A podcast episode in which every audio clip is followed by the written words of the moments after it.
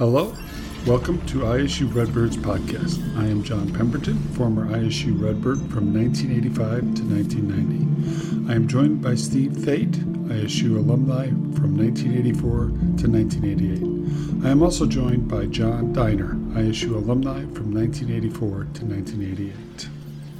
Hello and welcome to Bird Fans Forever podcast, episode 7. Today in our podcast, we're going to be talking to Ronnie Carlwell, who played from 2003 to 2008. I believe I got that right, but we'll double check. So Big Ronnie is our guest. Before we have Big Ronnie on, I'd love for everybody to, if you get a chance, to follow us on Twitter, Bird Fans Forever, right? And it's a reoccurring theme. We made it really simple. Also, if you get a chance to watch us on YouTube, ring the bell, hit the thumbs up, or smash the subscribe button. We'd love that. And, of course, if you're looking for us on audio podcast, you can go out to our website, www.birdfansforever, and then at the bottom of any one of the pages, you'll see the list of all the different podcast listeners that you can pull it into and listen to. Perfect. So, with that, we're going to cut. Okay, we're back. And this is Bird Fans Forever podcast, and we are here with big man Ronnie Carlwell. Hopefully I got that right, big man. We practiced, but, sometimes not enough practice for John. So, Ronnie, we're going to hit it off, man. So we were just talking off there, and we want to talk about your freshman year. So you ready? Yes, sir. Hit it. All right, well, my freshman year was pretty, normal. Like any freshman, you come in, you meet your teammates, you're practicing, you're rolling. I wasn't a starter, which I knew I wasn't going to be, but I was okay with that. But I think I started having knee problems, like, right after my first practice or so. And, it was kind of just like I thought it was just regular tendonitis going on. And it just kept happening over a course of a while. And one day the doctor came in and saw me and they said they wanted to get a scan. And, I wasn't really good on going to the doctor, so I was like, okay.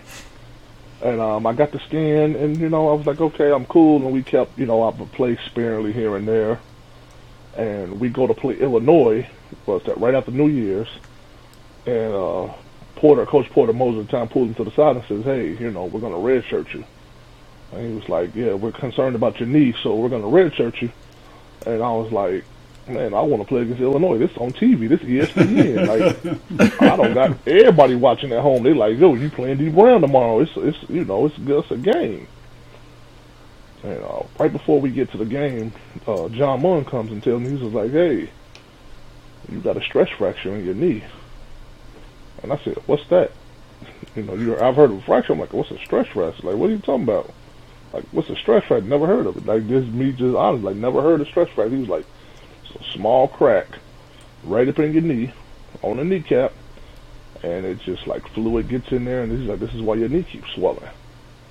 So I'm like, okay. He was like, so this is why you're gonna medical red shirt, not a regular red shirt. And I'm like, medical? He's like, yeah, this is where you sit out the whole year. You played those games, but now it doesn't count. It just wipes your slate clean. You're going to sit out and just practice with the team and, just going to get healthy again. So I was like, on one hand, I'm like, okay, cool. On the other hand, I'm like, man, I want to play. I ain't trying to sit out. That ain't for me. But, and Ronnie, I told you the same thing, right? I got pneumonia as a sophomore and took a medical red shirt. So it is, it's heartbreaking news to hear, right? So I've been in your shoes, so. What else you want to talk about your freshman year? Anything else? Oh, it was just, it was a hard adjustment. Being away, like I said, I've never been away from my family that long. Living on my own, having to make decisions for myself, it was a change, slacked off a little bit in class. Made some bad decisions about school and, it was a learning experience for the most part. That I valued a lot of life changing experience, a lot of growing that I value to this day though, because it allowed me to see what it was like to live on my own and actually become a man without guidance. Like You know, your parents raised you to a point that, hey, now you're on your own. You have to make the right decisions. They still would jump me, you know, get my butt if I, hey, I got that one call one day from my mom, like, what's this? I hear you skip class. I'm like, what you talking about? How do you know I didn't go to class? Wait. And then my dad called right after that. I was like, hold on, wait a minute. Only to find out Coach Barone called. He was like, yeah, I called your parents and told. I said, you snitched on me? He says, yeah, I did. What you thought? I'm like, wow. So it was like, I'm like, man, I'm still getting in trouble. I'm way away from school, and that's all I got that call. Say, I drive down there. It's only 2 hours. I'm like, no, that's okay. I'm gonna get together. I don't need no unexpected parents showing up.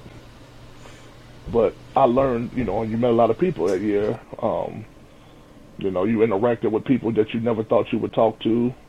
You know, it's like meeting people from different places, like just people from like out of state that you don't normally see. Like, hey, something new, something different. So the teammates you meet, like Trey Guidry, you know, he was just how do you call Trey? You call Trey a fun guy, yeah, because his demeanor. You met Trey Guidry, he was just free spirit, wild, yeah. But his work ethic was off the chain, like. Outside the lines, he was as free as they come. Between those lines, I never met somebody who worked as hard as he did. Like, he was on it. Between him and Vince Green, it was like, go, 24/7, hard, work. And so, you know, you had to compete with those guys to, like, make sure you was up to the task to compete when they were ready to play. So I think that's what my freshman year mostly consisted of, trying to keep up with the older guys and trying to, like, hey, I was brought here for a reason, so even though I'm sitting out, I still got to bring it every day. Oh, yeah. Agreed. All right. Next one you wanted to talk about was the Creighton New Year's game. Oh, that game. In my eyes, I've seen and heard a lot of Redbird Classics, but I think that might be top 3 Redbird games ever. I don't know where other people might rank it, but I would have to rank it top 3. New Year's Eve, 20 seconds left, tie ball game. Creighton ranked number 20, 22, 23 in the country at the time. Mm-hmm. You know, we get the stop, we get the bucket. They get a free throw, and it's like. I was on defense, and it's like everything just kind of went in slow motion. Me and Greg Dillard are like trap somebody. They throw it out of the trap. I rotate. I get like a semi block. God, they didn't give me a block, but I felt like I blocked it. I got the ball. Dana runs over to me. He's like, timeout. He's like, hold it, timeout. And we just like celebrating. And before I say the next part, I want people to know we practice half-court shots all the time before practice. Like Porter would come in and was like, hit a half-court shot, no practice. So you know we going there. You know we was going for it all the time. Like at least once a month we would do the half-court shot, no practice. So everybody, one day I think who hit? Somebody hit one day. I want to say Greg Alexander hit one day. We thought we was like home free. He was like, yeah. We was like, yeah, we gone. He was like, oh, I said 2 of y'all got to hit. We was like, oh, no, you said 1. But, you know, he like, no. But this day, you know, it was like he drew it up perfect. He was like, okay, you're going to pin down curl.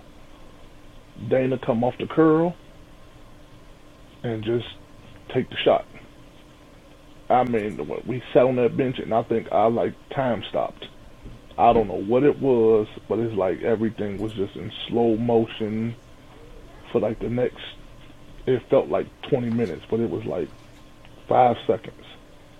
Just inbound, catch, dribble, shoot, half-court 3. We partying. Middle of the floor, we sent Creighton home, and you know, the rest was just a history. Like we make sports. Like we, all we hollering is, we on Sports Center, we on Sports Center. That's how I remember him hitting that shot. Dana hit the shot, and all I heard him yell was, Happy New Year, mother, you know, I ain't gonna finish the ring with him. He turned at him and said, Happy New Year, we on Sports Center. I was at that game. We it was New Year's Eve, and we took our kids down, drove down, and we were going to stay at Joomer's and stuff like that.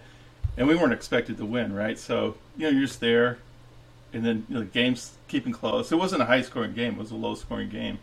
And then when that shot went in, it was just like, holy cow. It just like you said, it just erupts, you know. It was wonderful. It was just awesome.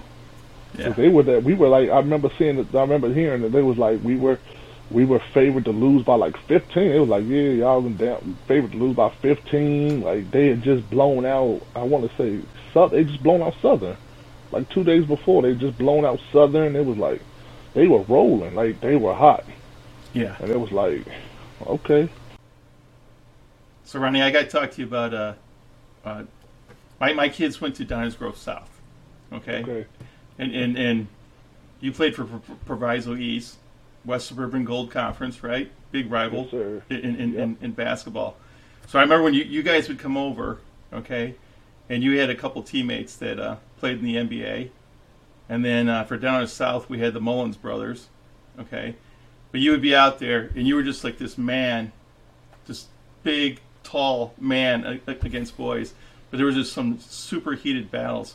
So how was it playing in high school on such a great team? You guys went down state the 1 year, and the next year Downers South did. So it was some great rivals, but you just played on a great Proviso East team.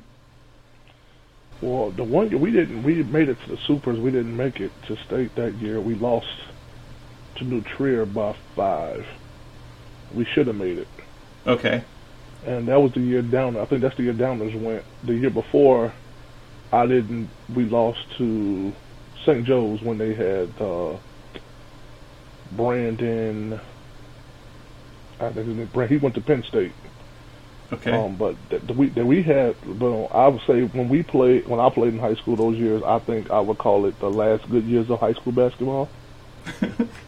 But that's when you actually had the battles of high school before they created the extra classes, and you actually had people had to see each other, like you had to play the real competition to like get there. But the Downers South game was like twice a year, home and home. You had to battle. They had to come to us. We had to battle it out. But I think it was harder playing at their gym because, again, you know, it's harder. It's their rim. It's like you're at home. You get to shooters touch of your rim.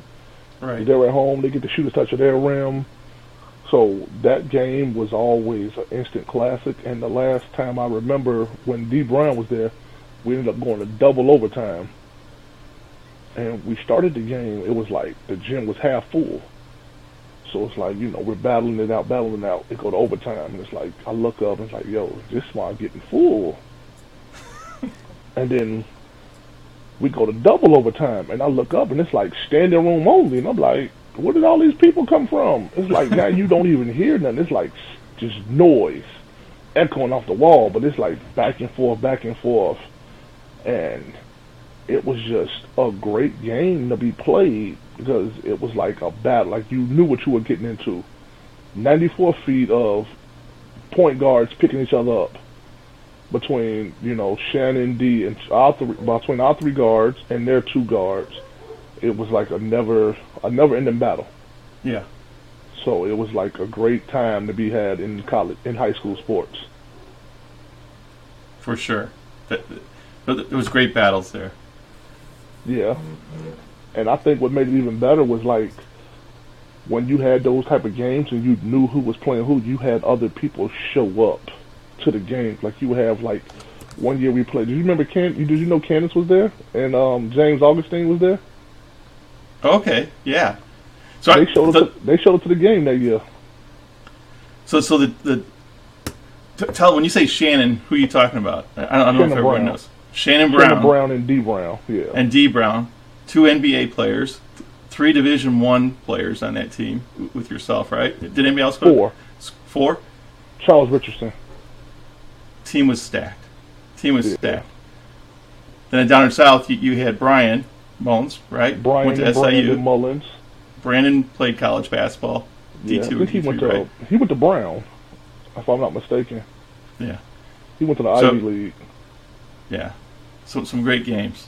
Yeah. Some great games, yeah. So tell us about the trip to New York.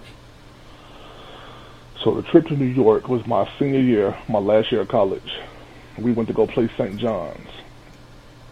And what made that trip special was, you know, Porter was big on...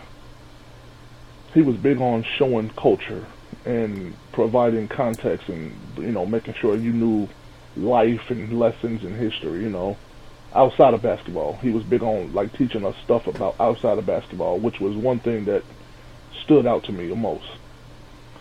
And this trip was different because we went to dinner, you know, we went to practice and we went to dinner and everything, and he drives us to this empty lot, and we're like, what are we doing here? And he was like, do you know where you're at? And we like, no. He was like, we're finna make hit. Y'all are finna see history right now. And he was like, what? He was like, we're at ground zero right now. He was like, I want you to get off this bus, and I just want you to take in one of the most horrific but also breathtaking moments in American history that ever took place in our time.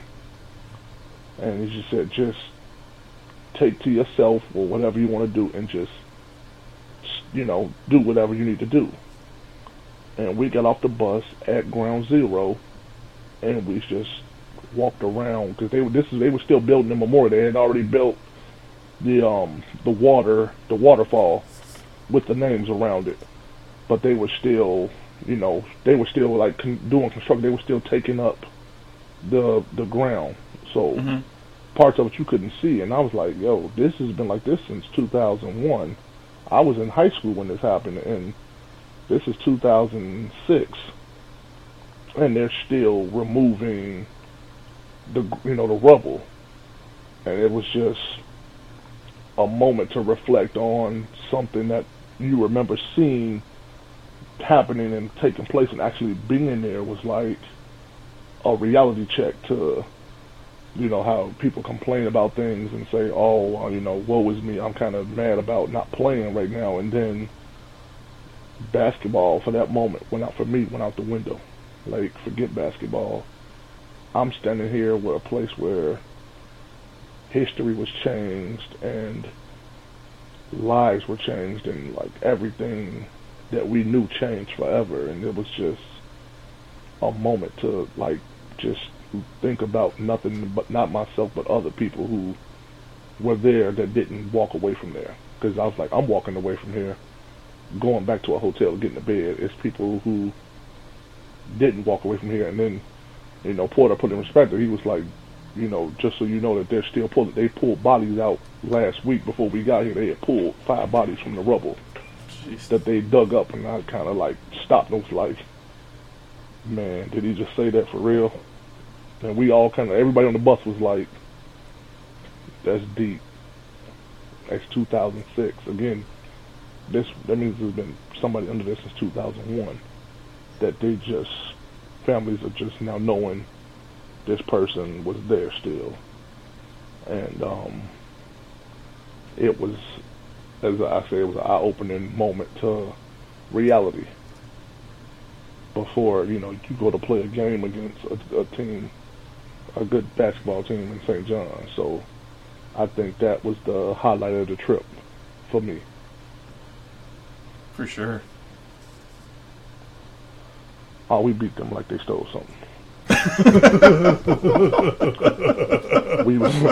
we beat them, but I say we did get to meet. I did get to meet Antonio Mason. He was there because his son played there. Mason Jr. played there.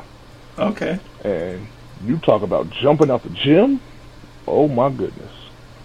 There was one play. It was a fast break. It was me and Osiris. And we running.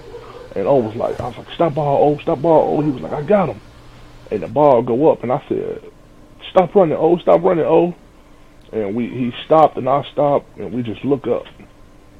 He caught the ball and he cocked it back and I was like, oh no, this ain't gonna end well. And we both, we from Chicago, so we knew when the ball go up, don't jump, don't run, don't get in the poster. And he just took it back and hammered it. We was like, we looked at each other like, yeah, we ain't getting in that poster. We looked at the bench. We like, man, they better not say nothing to us. We ain't going on Sports Center tonight because that show makes Sports Center. I was like, nah, you don't get me in trouble. I'd rather get subbed out for not jumping than get on Sports Center for jumping. Sub me out, but don't let me get on TV. But that was the game itself. We took we won. We beat them. I think we easily won. We won by like 10 or 12. Like the first game was a better game than the second game. The first time we played them was better than the second time we played them. All right, Ronnie. We want to now great talk about New York. Wow, beating St. John's. Holy crap. Team events is the next thing on your list. Yeah, the team events were like the best because, even though I said, we all know all teams don't get along. We didn't. But when we were together, best thing ever happened. And we did car washes, we did food drives, we did community service, and it never failed. For the fun guy to show up, Trey, the fun boy Guidry, do something funny. Locker room stuff where he would torture Munn whenever he walked in. Every time Munn walked into the locker room, he tortured Munn. I mean, he would do something to John Munn to make it just like hilarious. And I would cry laughing because it'd be like, we'd tell Munn, I'll whoop you. And all he'd say, anybody here won't fight me? You better pack a lunch. It's gonna be a long day. Munn get that love, that Georgia Bulldog. You better pack a lunch. It's gonna be a long day.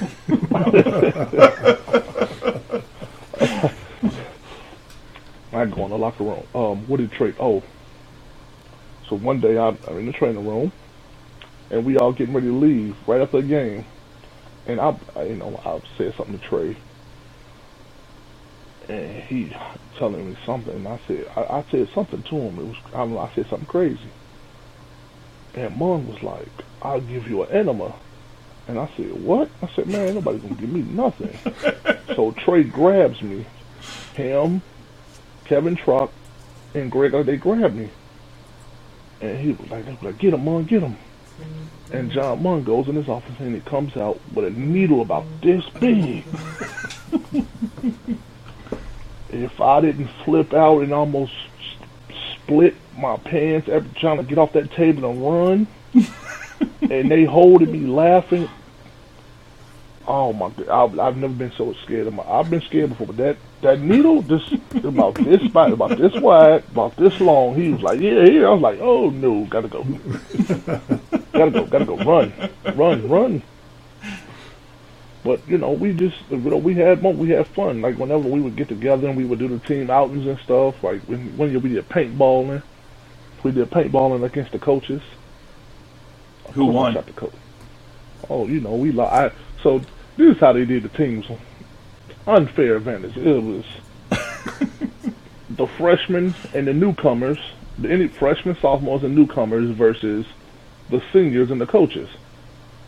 So it's me, Greg Dillard, and Roberto Flores with Coach Robinson, Barone, Porter, Jans, and and our managers, Flash Gordon and all them. And I'm like, why I gotta be on the team with y'all? I wanna shoot y'all. I'm like, I wanna shoot one of y'all. I'm like, I wanna shoot y'all. Like y'all made me run. I wanna shoot one of y'all.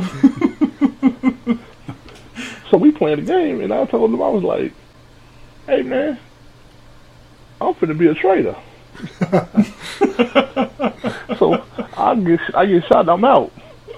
So we playing the paintball. I'm like, I'm out. I said, all right. I go around the course and I'm sitting on another thing and I just start shooting. I'm hitting everybody, coaches, players. I'm gonna get my licks. I mean, I must have shot everybody that day. It was my like. I was like, yeah, I'm gonna get these licks. But Porter wasn't playing. Porter towards Achilles, so he on crutches. So he like, nah. So he was like, Ronnie, you're shooting everybody. I'm like, hey, it's malfunctioning. My gun malfunctioning. I'm like, my gun malfunctioning. And I'm still pulling the trigger. And it's just like, I'm like, man, this, you know, hey. I shot everybody that day. I was like, I'm gonna get my licks off. But Coach Barone, they were hurt. He was like, oh, I didn't know new paintballs hurt that bad. I was like, I ain't never doing this again. Man, I was so sore after that. I said, I ain't never doing this again. Y'all crazy. Can't do this. This ain't for me. I'm too old for this. I'm only 21. I'm like, I'm too old for this. This hurt. I'm an old man. This hurt. But we had a lot of fun like that, though. A lot of the team building, the team bonding stuff was fun, though. It was always fun. It was always good, you know, like the outside of our normal element, just to see people relaxed and just be themselves without what play is this, what we doing next, what we running offense, defense. No, just talk about stuff, you know, doing bags. And I learned how to play bags. Actually, they taught me how to play bags. I never even knew what that was until I was at a team. But I'm like, what is this? They're like, you don't know how to play bags? I say, I know how to pitch quarters. Does that count? It's like, I grew up. We could pitch quarters. I could do that. We go on the sidewalk. You know, is it the same thing? It was like, no. Vince was like, no, big fella, this ain't. You doing too much. That slow down before we get in trouble. I'm like, I'm sorry. I said, okay, I'm talking too much. I'm sorry. So that's what, you know, that's what team bonding for me was like. It was like, no, let's just toss and hit. I was like, okay. So, you know, I learned some new things. Cool. Okay, last one. You wanted to talk about battles that you had on the court. Oh, man, where do I start? My all-time battle buddy, Greg Dillard. Never met a nicer person in my life in basketball. A real friend, a real brother, a real true heart competitor. Brought it every day we stepped on the floor. Win or lose, stayed positive. Never, you know, he was never one of those malicious people, like, just a good person to be around. You know, he was down and out. You could talk to him without anything like feeling regret or anything, and we just always got, you know, after it. And it was always fun when you got to play him, because if you got the best of him, he'll be like, man, you wore me out today. Like, man, bro, when you get that move from? When you like, wait a minute. And he would tell you. And then you had other people who like rubbed it in, like Slack. If Slack got you, ooh, you wasn't going to hit the end of that. Keep playing with me, boy. I'm going to dunk with you again. That's why I dunked with you today. What? Yeah, all right. All right, keep talking. All right, man, cool out, Slack. No, I'm going to dunk with you again. Boy. He made sure you, if he got you, he wasn't letting you forget it. If he got you knew it. Marcus Arnold. Y'all remember Marcus Arnold? Oh, God, yes. Quiet assassin. Quiet. Yeah, he'll have a practice. Marcus go 50 in practice, and won't say a word. You be in the locker room, like, everybody be like, man, Marcus, you was killing today. Yeah. Yeah. Even after a real good game, Marcus, you had a good game today. That was all right. I was cool. Marcus, you had 27 and 12. I did. Okay. What? My first practice with them, I'm thinking I'm doing something. I don't block, got a block and everything. Oh yeah, I'm on. Man, up fake, drop step, boom, and looked at me.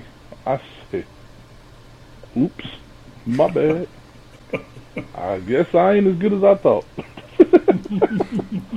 that guy almost beat you by himself. That was the game. You said, Marcus, you had a great game. And he just looked at us like, yeah, I guess. All right. Yeah, like, a great game. What? Like, I mean, a great game. And yeah, great game. Now, you know who else is like Lorenzo, but the opposite of that, Lorenzo Gordon? Oh.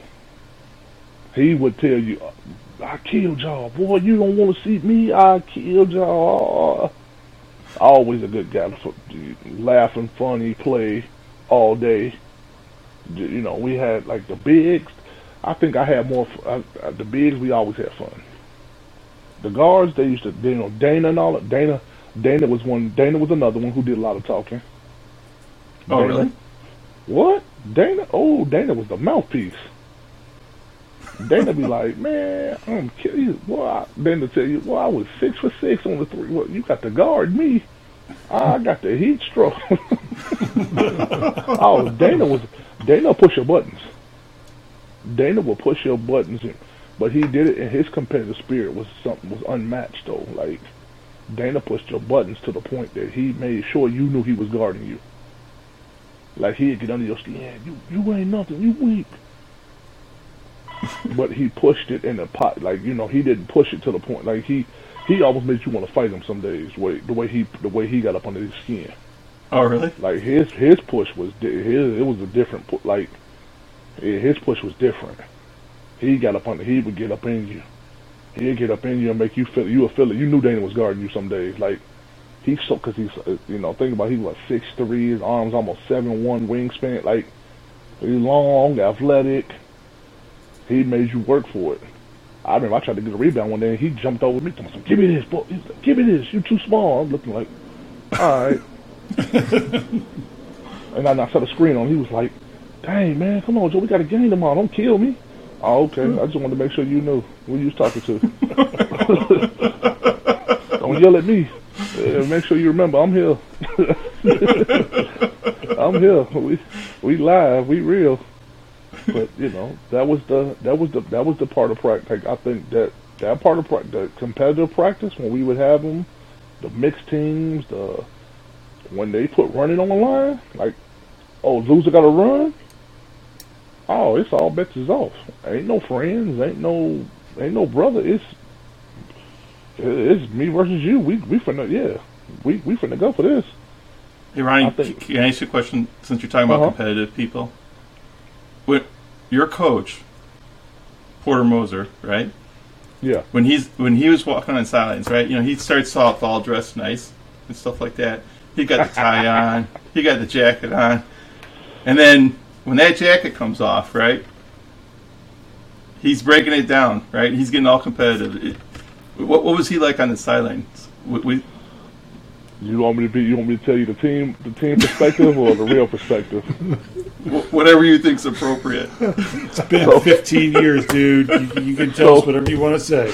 So one day we were breaking down film, and I remember Nado Anuku, rest his soul. Mm-hmm. My boy Nado, number 3. We were watching film, and Nado say, "Hey, rewind there. Look at him. Look at Porter. Watch this. He say, watch Porter take off his jacket. Watch the turnover. He went like he got punch drunk. And they do slow, and he slow motioned it, and he said, watch Porter do this. And I mean, we found about 5 clips in the game where he found Porter like falling on the bench, throwing his hands up, and it was be like we'll just be sitting there like. Coach really be doing some antics, fam. In the middle of the game, we be like, "Yo, he really doing that?" Yep. Yeah. Like, is he for real? Like, we never thought. You know how we heard it, but then when you actually saw it on film for like up close, and then we were, you know, we rewound it like 5 times in a row, and just watched it over and over. But no, I think when he was really competitive, like that was like the antics at the refs. Like that was him being at the refs. Yes. But when he was at us, it was in the huddle. When he would get right up close and be like, okay, that last stop in the Creighton game when he says, okay, this is it. And he put his hand on the board like, we're going to stop now. This is when you're going to get it. This is the game. It's like, you know, when the game was on the line and he said, this is it, this is now. Like it was a different... you know, two separate entities. Like the entity that was for the fans and all the refs, hey, look at me. But like in that huddle, when it was like really on the line, or really like we're on a run or we need to get a stop, it was him putting his hands up like, hey, get the stop. You gonna get it. You gonna do it. Or what you gonna do? You either gonna stop him or you gonna let him score. You know, so that the sideline stuff was the fun. You know, that was funny to us. We used to always make fun of that one. We always made fun of that one. We was like, look at him punch. He's like, there you go with the punch drunk. There you go, drunk punching, flopping. We were like, look at this. I think somebody said he doing the Mono Ginobili. They said he was the Mono Ginobili of coaches one day. Somebody, this was a fan that came to me, was like, yo, they was like, why don't Porter act like he's Mono Ginobili on the sideline? I said, hey man, I don't know. You gotta ask him. Like, this is after a game when they was like, well, yeah, he's Mono. I said, you gotta ask him, man. I can't tell you that. Right. Actually, I can't tell you that one. That's something you gotta ask him one day you see him. All right. Well, Ronnie, thank you very much. This has been awesome.